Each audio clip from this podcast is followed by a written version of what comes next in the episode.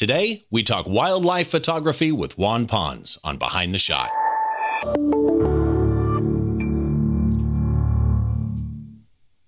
Hi, welcome to Behind the Shot. I'm Steve Brazel. This is the show where we try and get inside the mind of great photographers by taking a closer look behind one of their shots from conception to completion and all the stories and challenges that happen in between. The website for this, and there will be a blog post associated with this episode, is behindtheshot.tv. And of course, you can find us in any podcatcher, any podcast application that you choose. So make sure that you find us. Uh, again, my guest today is somebody I've wanted to have on for a long time.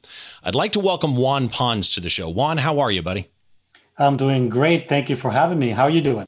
I'm doing quite well. I've known of you, we've never met until today, but I've known of you for quite a long time because you are a longtime podcaster. I was a regular listener of the digital photo experience with you and, and Rick Sammon, our, our mutual friend. Right. And you've been around not only the podcast space and photography space for a number of years, but the education space for a number of years. So before we get into your photo today, I want to talk about you just a little bit. First of all, you are born in Puerto Rico, correct? That's right. How long have you been in the States? Well, longer than I've been than I was in Puerto Rico. My whole family's still there, so I'm the only one that's in the states. Um, but I came to the U.S. to go to high school, actually. So, wow, since 1986, I think is when I came to the states. Okay, so you've been here for a while, and you're are you North Carolina, something like that? Well, I was. I lived in North Carolina for. I lived in Massachusetts, in North Carolina for about twelve years, but I am now in Maine.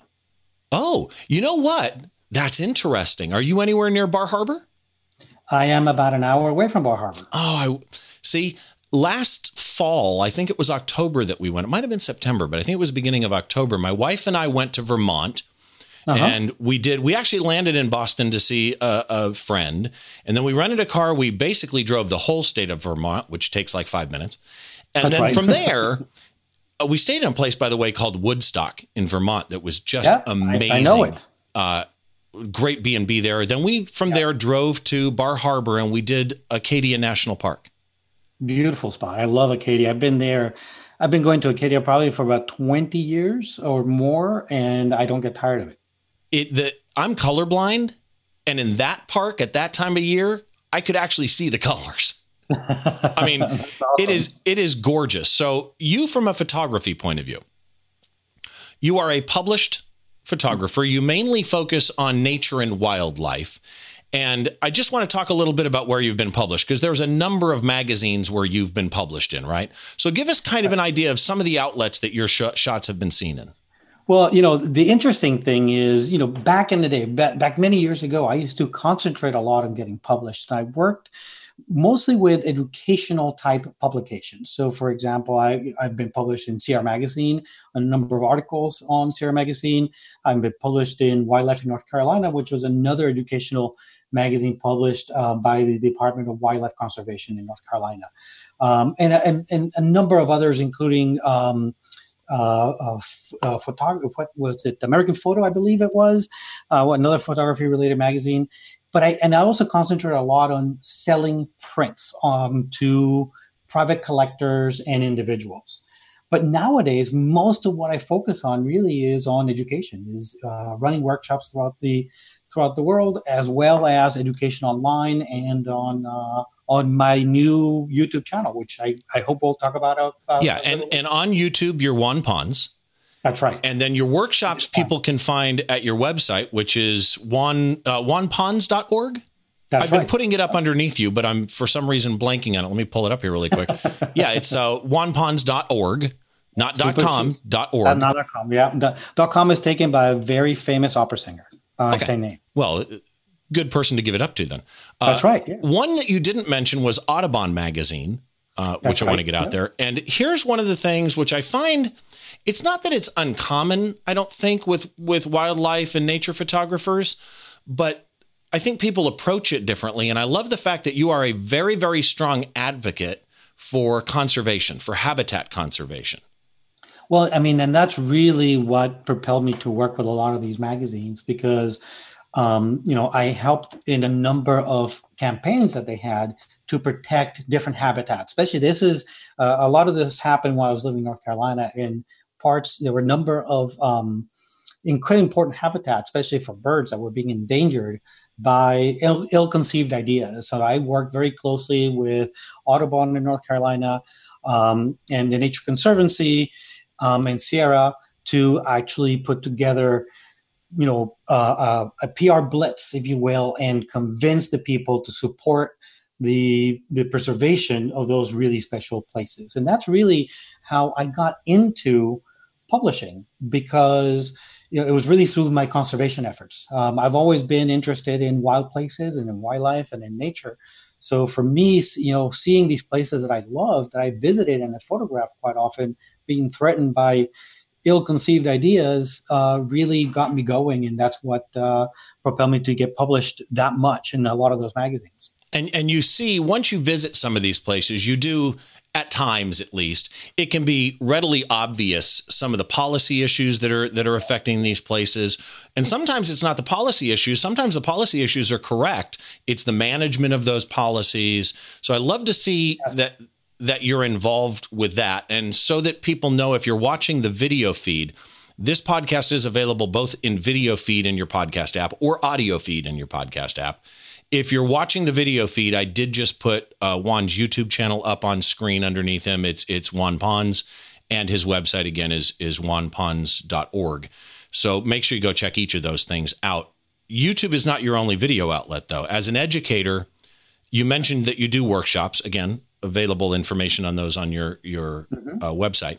But you teach Lightroom, you teach video, you you've got a number of classes out there. I noticed that you had a class. I don't know how old it was, but you've got a class at Photoshop Cafe, our friend Colin Smith. That's right. You've got classes at mybluprint.com. That's right. And those uh, are both Lightroom and wildlife photography. Okay, so a little bit of everything. But what do your workshops focus on? Really, um, it's nature. It's both wildlife and landscape photography. anything related to nature. My my passion is really wildlife photography. So that's what I'd like to concentrate on. But you know, wildlife photography is very difficult. Um, even in a um, you know a place like Yellowstone that I go to every year, it's still it's a challenging process. Um, you got to visit them quite often. You got to be prepared to shoot wildlife. You got to know how to shoot wildlife. You have to have the right equipment or whatnot. So, you know, I try to run as many wildlife workshops as I can, but a lot of people also just like to be out in nature, photograph different aspects of nature as well as landscape. So it's really anything having to do with nature, but focus primarily on um, wildlife and, and the landscape. And and I've got your your workshop page up in front of me, and I'm looking at some of the titles. So you've got Yellowstone in winter, which, by the way, if you jump to that before we get to the shot, the actual image he uses for Yellowstone in winter is the shot that we're going to be talking about today. Uh, you've right. also got Alaska in winter. You've got, uh, is it Lofoten? Uh, Lofoten, yeah. Lofoten Islands in winter. And also, you've got a Cuba workshop that you do. I mentioned the podcasting. Uh, so he's out there. Go find Juan, give him some love, follow him on social media. We'll be putting those up and we'll mention them all at the end of the show.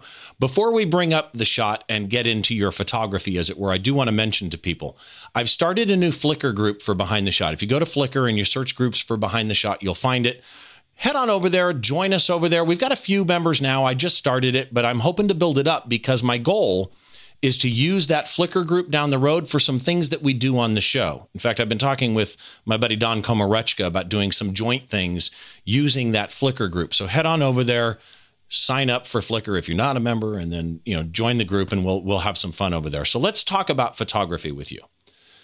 Beautiful. I'm always interested when I when I look through, and people who listen regularly know that I do this as I'm picking shots or, or working with my guest to pick a photograph that we're going to discuss, I have this habit of going through their portfolio. And what I'm doing in the portfolio is, well, I mean, most of the time it's I mean, just losing. In other words, you're going, doing your homework, right? Yeah. So that's good. I mean, a lot of times it's just me going, "Oh man, I really suck." but the other thing that I do is I look for consistencies, right? Every every photographer I think really does, even though they may not know it. Great and not great photographers. We all have a way that we see the world, uh, what I call kind of your voice. And as I look for consistencies in people's images, it's kind of interesting the stories that they tell. And your photography is this type of nature and wildlife photography that really focuses to me not on the subject of the bird or the bison or it's more the environment right? It's your your your images tend to be very inviting and make me feel like i'm in the scene. So i'm kind of curious what drew you to this type of photography nature and wildlife? Well i mean that was very observant. Uh, you know a lot of people don't get that and i strive to do that to not just include not just create a portrait of our subjects but really put the subjects in the environment because that tells you a, a more complete story. It tells you a little bit about the subjects that that you're photographing um, it really for me so you know i i guess i'll go back a little further probably than most people would care to know but i was a photographer i've been a photographer a very long time i got into photography um, because i had a really inspirational teacher in high school that uh, in my high school at the time I had a photography problem. That's how I got into it. I was a photographer through high school, a photographer through college. Um, you know, I was the official, actually, uh, the official photographer at my university um, which was you know great, but it was mostly people and and uh, an event event photography. It was a more photojournalistic kind of photography. Um, you know, and then from there, I went into a career in uh, engineering, like as a computer engineer, and I was living in Massachusetts, and then I moved down to North Carolina, and I was sick of living in. As much as I love Boston, I was sick of living in the city, and I wanted to move out into the country. Um, and I was fortunate enough to buy a piece of property that was at the time uh, f- uh, five acres in size. And wow. we built a That's house a there. Well, yeah, I mean, that was my first one. The second one was 21 acres. I mean, that's how much I loved it. The fact that I was out in the middle of the woods and I had tons of animals coming in through my property, even when I had the little five acres. I'd say little, but you know, compared to to what a lot of other folks had in North Carolina, it was it was it was pretty small, but still had lots and lots of wildlife coming through. And I've always had a passion for wildlife. I was into wildlife and nature photography, just not all that serious. Um, and I picked up back into photography with a you know with a renewed vigor because I I thought photography is going to allow me to spend more time out in the field and observe and absorb the animals and the environment that I'm seeing. Interesting. So it was really kind of a means to an end. It wasn't the end itself. It wasn't the photography itself. It was really more, you know, that I knew that if I was going to go out and observe uh, all this wildlife, if I just sat in a chair and just observed them, I would probably lose interest pretty quickly, right? Because I, you know, patience. I, I, didn't have the patience to sit right. there for hours on end if I did, wasn't do anything. Um, whereas the photography kind of gave me that you know thing to do if you will to actually observe and participate you know and fully absorb what i was seeing so that's what really got me back into into photography. So I think that's where you know the focus on not just the animals, not just creating a portrait or you know what I term a, a bird on a stick, um, but trying to include my subjects in their environment to tell a little bit more of a story, to tell you a little bit more about them. Well, um, see, not just a pretty, not just a pretty shot. Well, well, I would argue it is still a pretty shot, right? Right, right, but, right. But, but it's not I, just a pretty shot. I get it because again, looking through your portfolio and and people, if you have not done this, find a photographer that you love, go to their website Absolutely. and study the pictures, not what you like, what you don't like, what they have in common. Everybody has a common thread. Almost every photographer, there's a few exceptions, but almost every photographer I've ever run across that I admire and I go look at their website, I suddenly I see something different in their shots because now I'm looking at those shots as a group and mm-hmm. finding the common voice that that photographer has. And that kind of does lead us to this shot because this shot is from Yellowstone, if I'm not mistaken. And as, as, I bring it up, I'm going to do what I do every show. And every show I say the same sentence, and that is I really suck at describing pictures in voice. so if you're listening to the audio podcast, please run to behindtheshot.tv, click the link for this episode, look at the shot so that you understand what we're talking about. And while you're there, you can read some stuff that I wrote about Juan. You can look at a small gallery of other shots that Juan has taken. But most importantly, you'll understand what we're talking about in this shot because this image really kind of sums up what you said about wanting to capture not just the subject, not just the bird on a stick, but the environment that they're in. And there's a number of pieces in this image that kind of, this is actually one of the images that made me think that, right? And I want to touch on each of those things that kind of kind of takes it from just being a picture of a herd of bison walking to more of that storyline. So, first of all, I know that you don't normally name your shots, but you do have a name for this image. What is it? And it's bison procession. Bison procession. So, let's talk about this image for a second. The bison are walking right at you. I mean, uh, like they are walking right down the barrel of your lens. They're in the middle of Yellowstone, but it's winter. They're in the snow, right? And behind them is a hill, almost looks like it could be a ski slope, right? It's a hill with trees. That's one of the intriguing things in me in this shot. I'll get in that in a minute. You can see probably seven or eight bison. I think I counted seven, but I think there's eight in there. It almost feels like a rule of thirds, which is interesting. It could be more though. But the front bison is so in focus and so sharp, and you see the snow has fallen on the bison's face, right? And he's looking right at you. So let's get technical first. For this shot, what camera did you use? I looked up the EXIF data if you don't have it, but I, I think you said that you do. What camera and lens combination, and what was your exposure for this shot? Um, well, this was a uh, this was back when I was shooting Canon. Um, so this is a 5D Mark III um, camera. I was using a 200 to 400 millimeter lens at Canon. It was actually very newly released, and it was one of the first times I was ever using that lens. Um, I'm shooting, um, believe it or not, handheld, kinda, and I'll explain that in a minute. Yeah, that's um, an interesting um, th- this is ISO 800, 1 640th of a second at f8. And what, what um, millimeter are you at? I'm at 200 millimeter. Okay, so I got to I got to touch on this then. You're at only 200 millimeters. Now I shoot 200 millimeters all the time.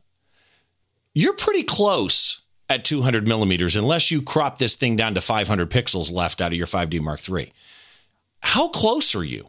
Well, yeah. So I was really too close. It really t- turns okay. out. So, so, so let me let me. I guess let me set the stage here. So here I am, right? I'm I'm actually leading a workshop, and I have a bunch of people. I have eight clients with me that I'm directing and trying to get them to make this shot. And the way that we're making this shot is that you know we're in a vehicle, we're we're in a snow uh, uh, in a snow coach, and you know what we do is we're in a snow coach. We move ahead. We all get out as the bison are coming towards us um, and we go and shoot and then i'm there making sure that we're not letting the bison get too close to us. When they, they start getting a little too close i get people back in the snow coach and we move again. So that you know we're never encroaching on them. We're never in any harm's way or anything. Right right right. You know and we do that a couple of I'm times i'm sorry looking we, at this shot. You look like you might have been in harm's way well, so you know, once once I got all my clients kind of all got the shots or whatnot, I said, "Well, I got to get a shot." And someone had lent me this 200 or 400 that I never used before, um, and you know, I knew I needed to steady it. So what I did is I laid down in the snow on my back, and you know, propped up my knees, and I put the lens kind of between my knees and used my body as a tripod to stabilize the lens. Because if you know the 200 400 is actually quite big, heavy lens. Right, right, right. Um, and there wasn't a lot of light. That's why I'm shooting at f8 because it's actually snowing quite hard. And because I wasn't familiar with this lens, you know, I started maybe at 400, but as the bison kept approaching, um, you know, I kept zooming out and zooming out and zooming out. And by that, by this time, most of my clients, if not all of my clients, had already gotten back into the snow coach. So I was out there by myself until someone yells at me, you know, to get up because the bison are like 20 feet away. But you're literally. looking through the lens and didn't realize it? Yeah, I was looking through the lens and I didn't realize it. I didn't realize how close they were. How close did you say they were? How many feet? So they, they were probably about 20 feet, 20 to 30 feet, which is definitely a big no no. How, okay. Uh, so this is not a type of photography that I shoot. So ignore my, my, you know, ridiculously obvious questions. I don't know how fast bison move. How fast, if he wanted to, if that front guy if I wanted, wanted to get to, you, how toast. fast could he have covered 20 feet? Oh, in, in, a, in a second or two. So they're quick. Bison, bison can run very, very fast. They can also jump quite high as well. Um, and they're very, very, very strong. This this guy, you know, weighs over two thousand pounds easily. Um, So yeah, I mean, he really wanted I could be toast. And the nice thing about these guys is that you know they were not um, uh, alarmed at all, and they were just moving kind of in a steady pace. You know, they were trying to cover some ground. So right. they were not in any hurry. They were just moving from one uh, grazing field to another one.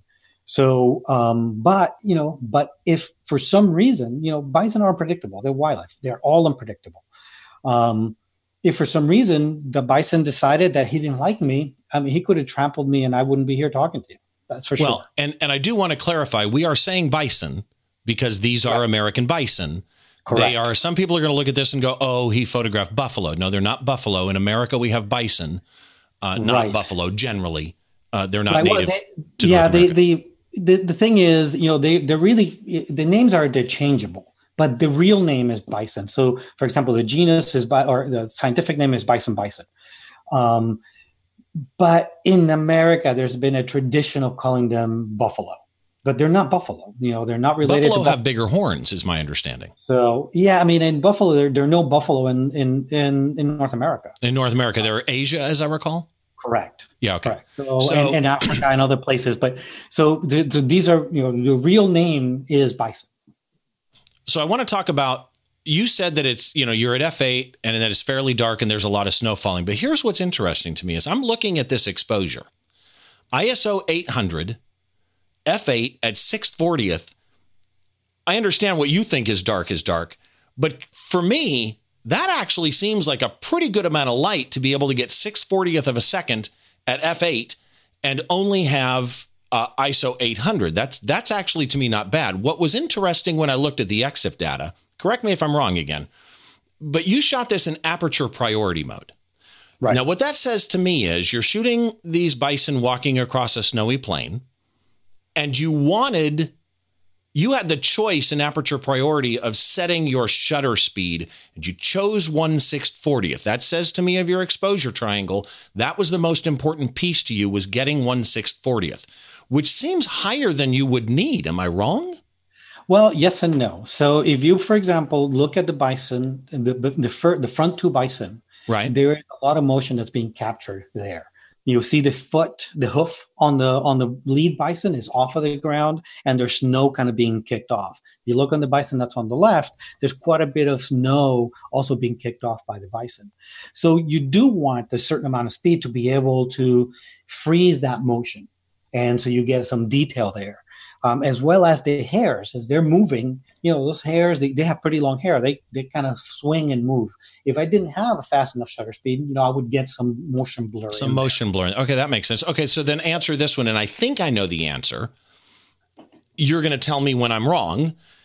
You're at ev again aperture priority mode but you're using exposure compensation at plus one.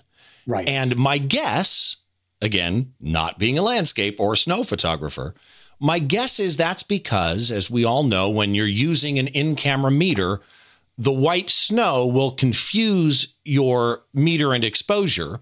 So, in an aperture priority mode, by putting it at plus one, that compensates for it seeing the white and trying to darken it. Am I correct? Partly, yes. So that's part of the equation. So making sure that that snow is white, right? The camera tends to darken the snow, make it look gray and kind of muddy. So you want to give it some exposure compensation for that. But the other aspect of this is that when you're shooting in aperture priority or shutter priority, I shoot aperture priority 99% of the time. I'm used to it. I use exposure compensation. Rick Sammon does the same thing. He, tell, he tells me all the time he's in aperture priority a lot. Right. I mean, and I, and I can go probably in an hour long diatribe as to why aperture priority for me is the best thing, especially when things are moving quickly. But um, but the other aspect of this is that you know when I look at a scene, and that you know this was I ingrained this in my brain when I was shooting film. I'm looking at the scene and I'm trying to I'm separating the scene into uh, luminosity values. So you know I'm looking at darks versus lights. I'm always exposing for the highlights because I don't want to blow up my highlights. Um, but I'm also taking into account what percentage of my scene is bright versus dark. And that is going to influence the amount of exposure compensation I'm going to be giving. So, bison are typically very dark. So, what's going to happen is because I have a large amount of bison here, um, and it's occupying especially the center portion of my frame, the camera's going to look at that dark bison and it's going to want to jack up the exposure, right? Um, to compensate for that for that dark in the bison itself. So that's another piece of the puzzle that I'm trying to compensate for as so, well. So you're saying the camera's going to try and darken it because of the white snow, but brighten it because of the dark bison. Correct. Okay. So you got to think about the percentages, right? You got to think about the percentages. You know, in this case, you know, I have about a 50-50 of, of white versus dark. So yeah. the meter is going to be almost spot on. So really my compensation is going to be focusing more on trying to get the snow nice and white. If I was shooting a scene where the bison was taking up 75% of the scene, I would probably have to give a negative exposure compensation. because Otherwise my snow would be blown out.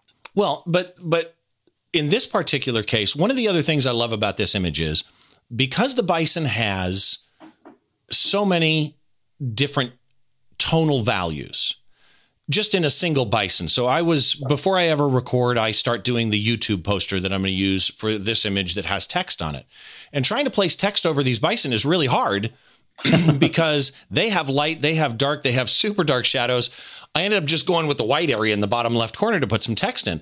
But right in doing the plus one here, you've managed to capture detail, like unbelievable detail, even in the darkest areas of hair on the bison's head or even around the bison's eye, which I absolutely love. The other thing, there's a couple things about this image I think are brilliantly done. By the way, is this Montana or Wyoming? This is Wyoming. Most okay. of Yellowstone is in Wyoming. All right. So the depth of field on this is literally spot on what you needed at, at the F8. Because F8 at 200 millimeters, it sounds like that would be fairly shallow, but according to the EXIF data, it estimates it at roughly about four feet of depth of field, so about 1.8, 1.18 meters. With right. that in mind, when you really look at this, the head's in focus, the back of the head and the top of the hump are in focus, the horns are in focus. I mean, seriously, it looks like this guy's looking right at you. It's pretty wild the feet are mostly in focus. And then one of the things I dig, which also, by the way, gets to that shutter speed conversation now that I think about it, is there's a when, if you're a skier at all, you'll know what I mean. But when you're out in the snow and somebody's walked through or skied by snow, the pieces of snow that come up then freeze a little bit, and you get this kind of chunky look of snow. These these right. almost rocks of snow, like and you can potatoes. see that next to the front bison. And here's why I love that Without that, with, with a shallower depth of field or a slower shutter speed, the entire snow area would have been a smooth white like it is in the back right. But by seeing the chunkiness, it adds a texture and a depth. It's almost like food, adding texture to food with chips or something. I love that. Right. So I mean, if, if, we didn't see that, if, if the snow was perfectly smooth, it would be a completely different scene because you would you would only see white, right? You would right. want to have that texture. That adds a lot to the scene because it's it sets again the environment and the sense of place well, where the bison are. And you commented on the snow, and there's something that's interesting is this snow. There, I, I don't see any clip in the whites in this image. Now, in many ways, that can sometimes you know, getting really up to the edge of clipping adds contrast, and it means you're right. using the full zero to 255 as far as scale is concerned.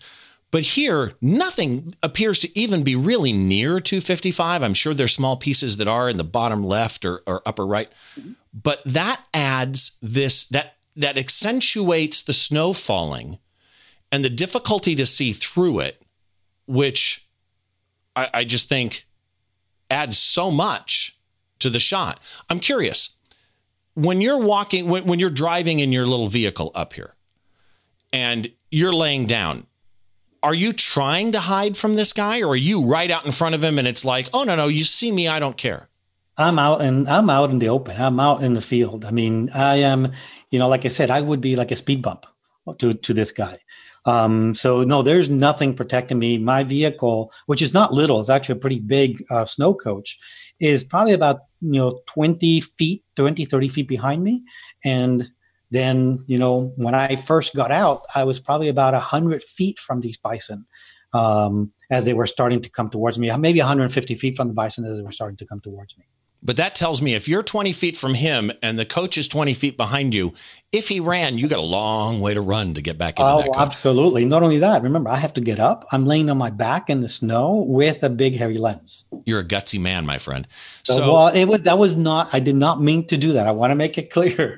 I just, you know, because it was a lens I wasn't familiar with, I didn't realize how close these guys were getting. Do not try this at home. This is no. do done, not try this at home. Done that by stuntmen. Um, yeah, this was irresponsible of me actually. So yes. when when you are doing a shot like this, right? When when you're when you're going out into the wild and you're trying to shoot this wildlife that has so much I mean really even the fur on this animal has dynamic range in it. Mm-hmm. When you're trying to do that, do you ever add light to an image like artificial light because I'm looking at this this image again, and I'm looking at the shadows to try and judge where the light was. And the light was pretty much straight overhead. It might have been a little bit camera right, but it's looking at the bison shadows, it's pretty straight overhead as though it would be harsh light, right? If you add light ever, how would you do it? So um, I I did, but you, let me let me talk about this image in particular first. So this is one of the things I love about doing um, snow photography or photography during snow because guess what? The snow, you have a humongous reflector underneath you. So you could be in full sun and you have soft shadows because oh, that yeah. sun is being reflected off the snow and acts like a humongous reflector underneath your subject, lighting okay. up the bottom and softening that dynamic range, softening those shadows. Um, it used to be, you know, back in the film days and back in the early days of digital, um, before cameras, you know, digital cameras uh, uh, started um, gaining lots of dynamic range, that yes, I would always have a flash with me. I would have a flash on my camera with a lot of times with a better beamer, if you know what that is, um, to fill in the shadows, so to speak, and soften a lot of those of, of that uh, of those of the of the shadow that was being cast by the sun, and also to impart a little bit of catch light on the eyes, bringing some light underneath the heads, underneath the chin, and, and so forth. But nowadays, with the dynamic range of the of our cameras, I do most of that in post processing, and I don't mean by adding artificial light, but really by adjusting my tonal curve as well as using the shadow sliders. Now what I think what's important here, we, we kind of have danced around the subject a little bit. We talked about the exposure. We talked about how I did plus one exposure compensation and how I exposed for the highlights, right? Right, right. And in this in a situation like this, exposing for the highlights is insanely important, very, very important. Why is that? Is because, as you may know, noise lives in the shadows, right? Noise likes to live in the shadows. When you take an image and you have you you you move that shadow slider to the right and you try to bring light into those areas of shadows the noise comes out. You start it seeing it becomes majorly amplified. Eh, majorly amplified. So by moving and exposing to the right which is another word of saying exposing for the highlights by exposing to the right what you're doing is you're bringing in as much light into those shadows so that when you do bring that image into the digital darkroom you don't have to bring as much light into those shadows. In a situation like this, you have to bring quite a bit of light into those shadows because the dynamic range between this sunlit snow and the, you know, the bottom of our bison that's really dark, it's it's huge. It's beyond what the camera can capture really. So what you're trying to do is move that that histogram as right. much to the right as possible without blowing out the highlights, and that's going to allow you to then bring some light into those shadows while controlling as much as possible the noise. See, and I, I, to me, the phrase exposed to the right or exposed for the highlights, I have in what I shoot, there's so much dynamic range that even that can be difficult because you're always going to have clipped whites and clipped blacks. The dynamic yes. range is so high on a concert stage. So I reword that phrase to me in a way that makes sense, and that is expose for post production. Mm-hmm. So exposed to give yourself, depending on the subject that you're shooting, exposed to give yourself the most latitude when you get into post. For some people, that may be give yourself the most ability to recover highlights. And if you lose the blacks, who cares? For other mm-hmm. people, it's exposed to give yourself the most ability to recover those shadows because shadows will bring the noise back. There's there's a couple of composition things in this shot I mentioned early. and I want to talk about them real quick the background again with the snow falling you've got the standard 3d natural occurrences that happen in depth with your eyes. So there's a hill in the background i mentioned that has trees on it but there's no trees near them. The, the trees compositional wise all appear behind them. Like a nice backdrop. If there was sky if that was not a hill and it was all even plain, it wouldn't give them the anchor and backdrop that this background has. But also, the background is trees, and yet they've lost saturation. Again, a natural occurrence of depth in a picture. That's one of the reasons you can tell when people swap out skies, is because there are certain things that naturally happen as things go into the distance. They become softer, they become less saturated, things like that. In this case, with the subjects, the bison, our friends, you can't say to them, Could you guys do me a favor? You're a little too tight. Could you stagger? Let's have you over here. Y- you can't do that. It's a moving herd of animals. So right. when you're photographing them, since you can't pose them, as it were, although if you could, that would make you special. Since you can't pose them, what are you looking for compositionally through the lens and when you're culling in post for for this shot? So yeah, I mean, there's a couple of things here, like you mentioned. You know, the fact that I do have an interesting background. It's not just a white sky. Um, one of the things that works from that perspective of the hill is that you can see on, especially on the left hand side, I do have a nice open space. I don't have trees coming down to you know the the, the end of the road, if you will, or the, which which opens up that it goes back farther. Exactly, it gives you a much more sense of three dimensionality into the in the image, um, so you can actually feel that. You know how. But are you thinking that when up. you're looking through the lens? Absolutely. Okay, you know good, that's good. you know like you said before, I cannot pose these guys. So what the only thing that I can do is I need to move. I need to move myself or move my camera in such a way to um, change the uh, arrangement between my subject and its background. And right, often right, right. moving a little bit to the left or a little bit to the right or moving a lot to the left or getting down on my belly or trying to stand up on the on the But while you're doing that, see you're like me where I have to worry about mic stands coming out of people's heads, right? You have to think during composition what makes the right composition. But again, you mentioned earlier the hoof off the ground, which is a, a common rule when you're shooting an animal, a horse, whatever You've almost got, again, it's hard to count them, but it feels like a rule of odds, right? Right. You're thinking about all of that. Do you Absolutely. do you scout this location? In other words, before that vehicle pulled up, did you know, oh, here's the spot. I've already been here. It's got the hill in the background, or was this ad lib? So really, I mean, it, it, in a way, it's both. And here in Yellowstone, I've been conducting winter workshops in Yellowstone for 16 years, so I know this place like the back of my hand. So I know the locations that work best for for this type of shot. But you know, there's a huge element of luck, right? Because I can't tell the bison, you know, can you be here at a certain, you know, this time so that we can shoot you guys coming across? You could. you, you, could, but they won't listen to you, so yeah. it doesn't it doesn't matter. They tend to so, be stubborn so that so, there's that that you you know the areas but at the same time you know this is what's going through my head you know at a thousand miles an hour is i'm thinking compositionally the elements that i'm looking at both my subject and the background. Because you know as i tell my students in all of the workshops is i could have the most compelling subject.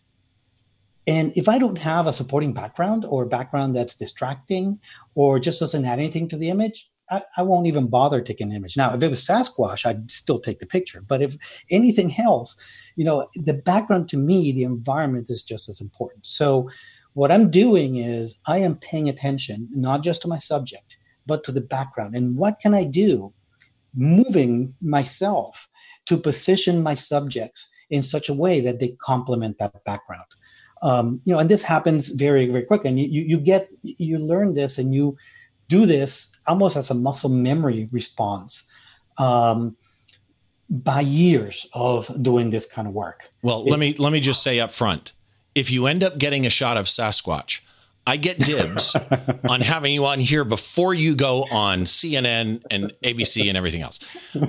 What is you shoot these shots?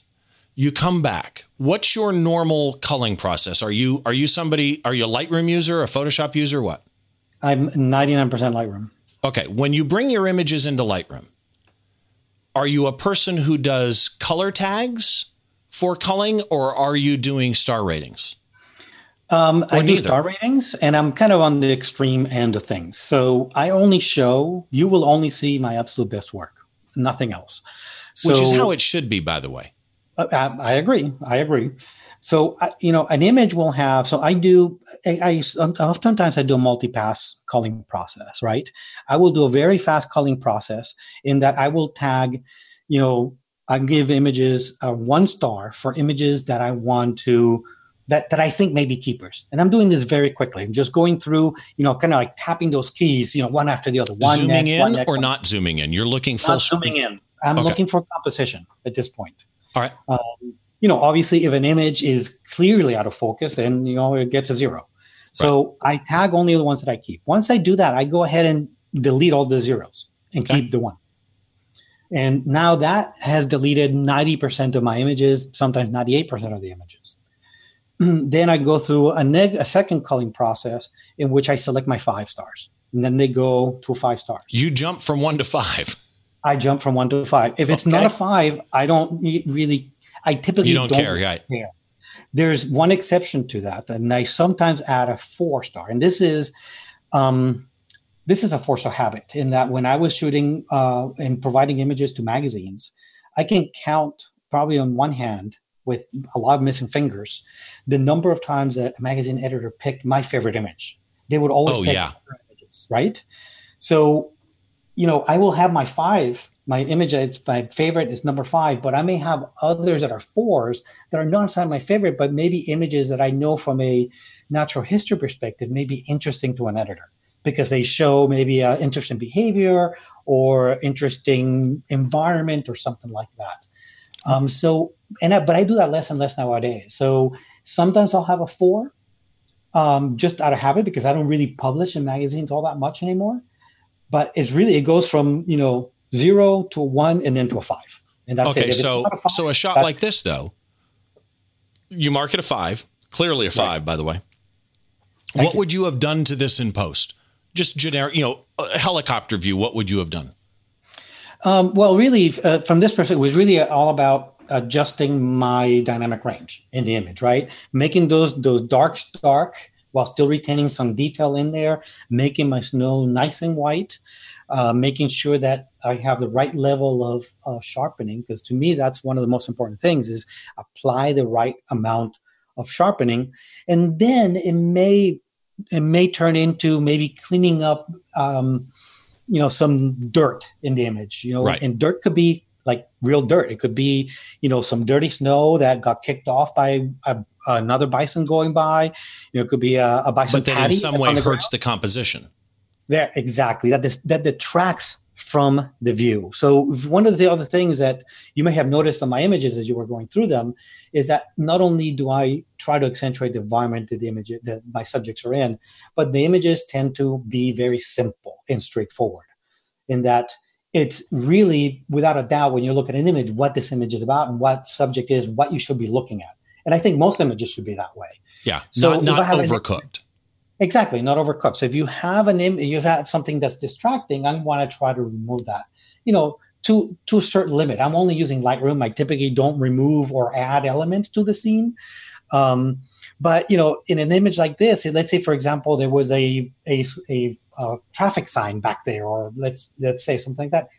I may remove that traffic sign that okay. that was there. Um, but honestly, I try to do as little editing as possible.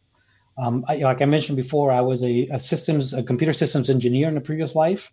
I've spent more time behind a computer screen than I care to to spend. So I tend to spend as little time as possible on the digital darkroom. See, now you just mentioned my world because I'm an old school MCSE myself. So right. So I mean, it's just it's I don't you know I don't like spending. I don't particularly enjoy sitting in front of the computer editing images. I love it, seeing the images, but I don't particularly enjoy sitting there and editing an image. So I, usually, you know, my rule of thumb is if I cannot, if I'm if I'm spending more than two to three minutes on an image, then I should have shot it better. I didn't okay. do a good job capturing it. Well, and so, you you mentioned something earlier I want to reinforce, and that is only showing your best work. One of the big problems that I see is people go out and they shoot a thousand images and then they dump 50 of them on social media. Yes. And it's like, you know what? I'm sorry. If you shot a thousand images, in my opinion, the odds of you having 50 really good ones are slim. Post only right. your best work. There are people, right. I'm not, but there are people who think I know what I'm doing. That's only because that's all they see, right? Uh, right. So don't, you know, again, there's an old quote that I love from a friend of mine, and that is something to the effect I'm paraphrasing now. Don't judge. Um, now I got to think of what the actual quote is, but it's don't judge your B roll by everybody else's A roll, right? right? Don't don't judge your entire set of images by right. what you see from somebody else because they're only showing you their best, and that's how you should perform it too. So let me let me ask you this: when you go out in a scene like this, because uh, again, I don't shoot in the snow very often, but you can have fog occur. Do you acclimate your gear somehow before you end up shooting to avoid it depends it depends on the lens? situation. So here in in yellowstone especially you know typically in in the rocky mountains you know the the the environment is super dry. This is very very very dry even though it's snowing. The snow is fluffy. It's like it's it's like powder because it's so dry um, so here you don't need to acclimate your gear as you're going from the vehicle, let's say, or from indoors outside because it's super dry outside. It's actually okay. drier outside than it is inside. When you do have to acclimate it, is when you are done shooting for the day and you're going back into your hotel, back into your room, where you know the the the level of humidity is a lot higher and your gear can then fog up. Their lenses can fog up and whatnot. Again, this is in this situation. None of the situations like if you go to the tropics and you go from the indoors to the outdoors, the outdoors has a lot more humidity. So yes, you do need to acclimate your gear as you're going out. But and for you, that's just get it, leave the lens on, but get it outside, let it sit in that temperature. It may fog up, but just wait for it to clear. Well, um, yes and no. The best thing to do is actually, and this is oftentimes what I do when I'm going in after the after I'm done with the day, is put your camera inside your camera bag, zip it up, bring it indoors, and then leave it there for a couple hours to acclimate slowly, and then you won't get any fogging. So a little bit of insulation, as it were, to control the speed with which it happens. Exactly, because often what happens is for lenses, you may get some fogging inside the lens, and that can take a very long time to clear up okay. Um, hours and hours. So you don't you want to avoid getting you know that fogging happening inside the lens. So here is not so big an issue. In the tropics absolutely it's an issue. So let me ask you this. One photographer that you love that people may not know about or may know about but if they don't they should look up. Huh. So there, uh, I didn't so tell you it was going to be easy. oh no, that's good. I have I, I have a number of them. Um, and do you want someone contemporary or not? Whatever you want to share. So, one of my inspirations, and it's a photographer that not many people know, so it goes along with what you were asking, um, is Eliot Porter. Um, Eliot Porter, incidentally, I live in Maine now, and Eliot Porter shot in Maine. His family had an island in Maine. And he was um, one of the first guys out there shooting nature and wildlife with in color. You know, this was, you know, back in the I don't know back in the 50s maybe? Um, where you know people I mean you you talked about uh, shutter speed in you know a fourth of a second eighth of a second you know tenth of a second. And the, he was shooting not necessarily big animals or birds in flight even though he did birds in flight later on with with newer equipment but he was very early on shooting um, landscapes and animals in the landscapes as well animals in their environment so um, Eliot Porter. Yeah, look, Eliot Porter. Look him up. It's it's pretty inspiring. And I, I have actually, and you know how when you have someone that inspires you, and especially when you're learning, but not only when you're learning, even later on, you try to recreate some other people's work or you draw inspiration from other people's work. I have recreated, you know, a number of his images. You know, most famously, he's got a beautiful Luna moth on ferns that he photographed that I've photographed that same image a number of times, trying to recreate a similar look to what he's done. Okay. So I've been putting it up again. If you're watching the video, you will have been seeing lower thirds under Juan as we've been doing this for his website, uh, which is juanpons.org. Uh, his Facebook and his YouTube, you can find him at Juan Pons. So look him up. The YouTube channel is really good. Follow him on Facebook. Instagram, it's J Pons. Uh, all right. of those links will be in the blog post. The blog post is going to be at behindtheshot.tv. Head on over there check that out. You can subscribe there. If you'd leave us a review, by the way, in iTunes, I would appreciate it very, very much. Juan, thanks so much for being here, man. I really appreciate it. Well, thank you for having me. It's always fun and it's great to have someone talk to you through an image that you've taken and try to dissect it and see what they see in it.